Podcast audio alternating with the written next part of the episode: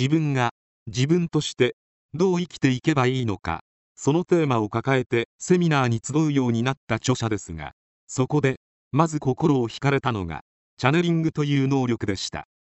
それさえ手に入れば自分自身の心を見る自分自身の心と向かい合うという作業が効率的に進められるのではないかと思ったのです。本章ようやくセミナーに集えましたでは著者が出会った母親の反省闇出し現象等々セミナーの内容が語られていきます。95ページから106ページの朗読です。ようやくセミナーに集えました。最初自分が自分としてどう生きていけばいいのか、それを知りたくてセミナーに集った私でしたが、セミナーに参加してみて、まず私の興味を引いたのは、当時盛んに行われていたチャネリングとチャネラーでした。そのことにより、私の心にあった思いが、またムクムクと頭をもたげてきたのです。それは自分の中のパワーを引き出したいということでした。チャネリングを能力、すなわちパワーと捉えていた私は、自分自身ももちろんそのパワーを自分の中で見出し、それを大きくしたいと思いました。パワーを発掘してどうしたかったのか、こんなこともできると己を誇り、人の上に立ちたいのか、それで人の心を読み取ってその人を牛耳ろうという魂胆なのか、それはそれぞれの思惑があるでしょう。私の場合はその能力さえあれば、セミナーで伝えられている自分自身の心を見るという作業がはかどっていくのではないかと思っていたのです。その作業がはかどっていくということは何かしら自分が求めてきた本当のことに出会う近道になるのではないかと思っていましたから、やはり私はここでも頭を働かせて計算をしていた愚か者でした。どこまでも自分の肉、頭中心の思いばかりを膨らませていたのです。しかし、私のそのような計算とは裏腹に、自分自身は長く鈍感を絵に描いたようなものでした。鈍感というのは、肉の殻が厚すぎて心に響いてこない状態です。頭では理解できるものの、頭ではなくて心でわかる学びということでしたから、鈍感ではどうしようもありません。反省や瞑想はするものの、どれだけそれが心に感じているのか、さっぱりとわからない状態が学び始めてから5、6年続きました。その間、そこで伝えられていた、私たちは神の子、神ですということは、正直申しまして、非現実的でした。ましてや、エルランティ大家なんて、何か分かったような分からないような状態だったことは確かです。しかし反省材料は山ほどありました。私はわがまま気まま自分勝手でしたので、その時々に使ってきた思いなんて、みんな自己中心的な己一番の思いばかりです。どこに清く正しく美しい私などいるものか、心なんて真っ黒け、ということはしっかりと頷けることでした。天使などこの世にいるものかとも思ってきました。さらに肉の力を信じてきた私の自信は、夫の発病と死という現象でもろくも崩れていましたし、実際私は立派素晴らしいと言ってみても、肉は平々凡々であり、大したこともないし、セミナーでは鈍感だったし、何かその言葉だけがうつろに響いてくるのを感じていました。また私は今世に限って言えば、特に何か他力信仰に打ち込んできた形跡はなく、聖書や哲学書、精神世界に関する本を読み漁った体験もありませんでした。だからイエスやマリアがどうとか、ブッダの生まれ変わりがどうとか、というのをまるで人事のように聞いていたのも事実でした。イエスやブッダと同じ時代に転生してきたと思ったことはありましたが、それを今の自分自身の反省につないでいくよりも、やはり興味本位の思いの方が強かったです。ただ、前に触れたように、ある教団の教祖を心に入れていましたから、その教祖とセミナーを開いていた大家留吉氏を知らず知らずのうちに比較していました。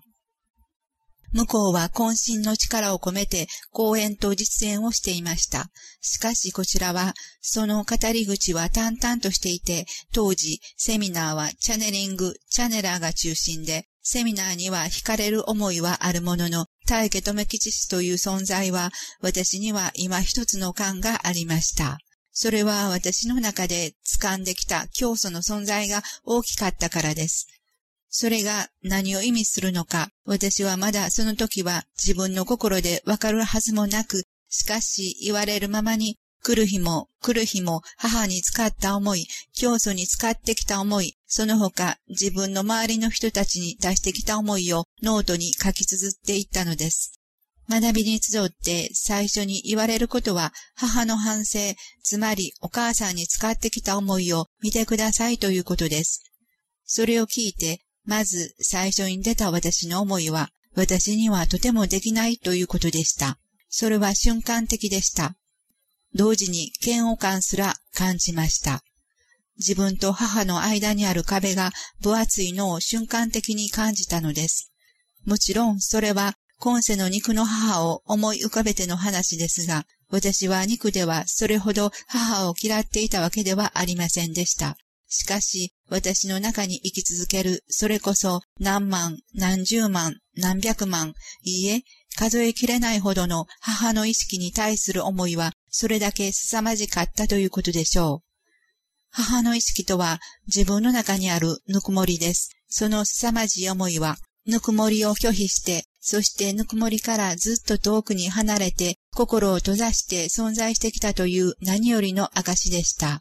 それでも私はここに自分が探し続けてきたものがあるとすでに感じていましたから、セミナー中、その時々で与えられた課題は自分なりに消化していったつもりでした。しなさいと言われることは忠実にこなしていきました。そんな時、よく思ったものでした。チャネラはいいな。自分の心が簡単に見えるのだから、鈍感な私がいくら自分の心を見ようとしても、そんなに深いところまで突き当たることができない。どうしたら敏感になれるのか、早く敏感になりたい。そしてまたふっとこんな思いも感じていました。今はまだ敏感にならないのが自分への愛です。今思えばもうその時すでに肉の私、かっこ偽物、かっこ閉じると意識の私、かっこ本物、かっこ閉じるが自分の中で行き来していたのです。その通りでした。その時点で私が敏感であったなら、私はとっくの昔に狂っていたでしょう。過去そうであったように、己一番のエネルギーの大きさに自分を飲み込ませ、そのエネルギーで自分をダメにしてしまっていたことでしょう。それでは今世の私の計画が頓挫してしまいます。まず必要だったのは母のぬくもりを思い出すことでした。その土壌を自分の中で着実に育てていくのには時間が必要であって、その時はまだ時期尚早ということを自分に伝えてくれていました。肉が鈍感であった時期が長かったけれど、私にはちょうど良かったのです。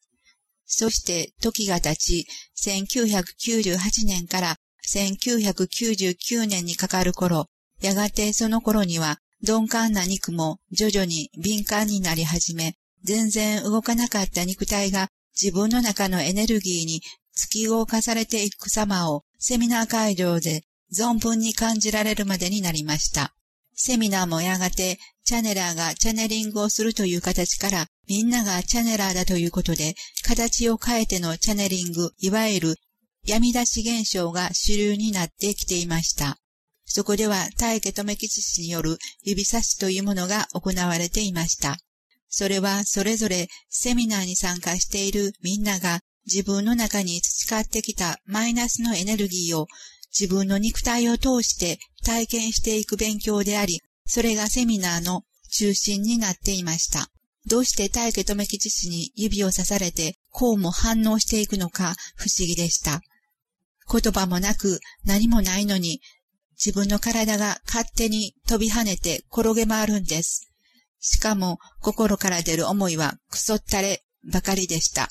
母の意識と繋がれたり、他の人の意識と繋がれたり、私は様々なチャンスをもらいました。数えきれないほど体験させてもらいました。もちろん、大家留吉氏に歯向かうエネルギーの凄まじさは超一流でした。すごかったです。腹渡が煮えくり返るほどの思いを感じてきました。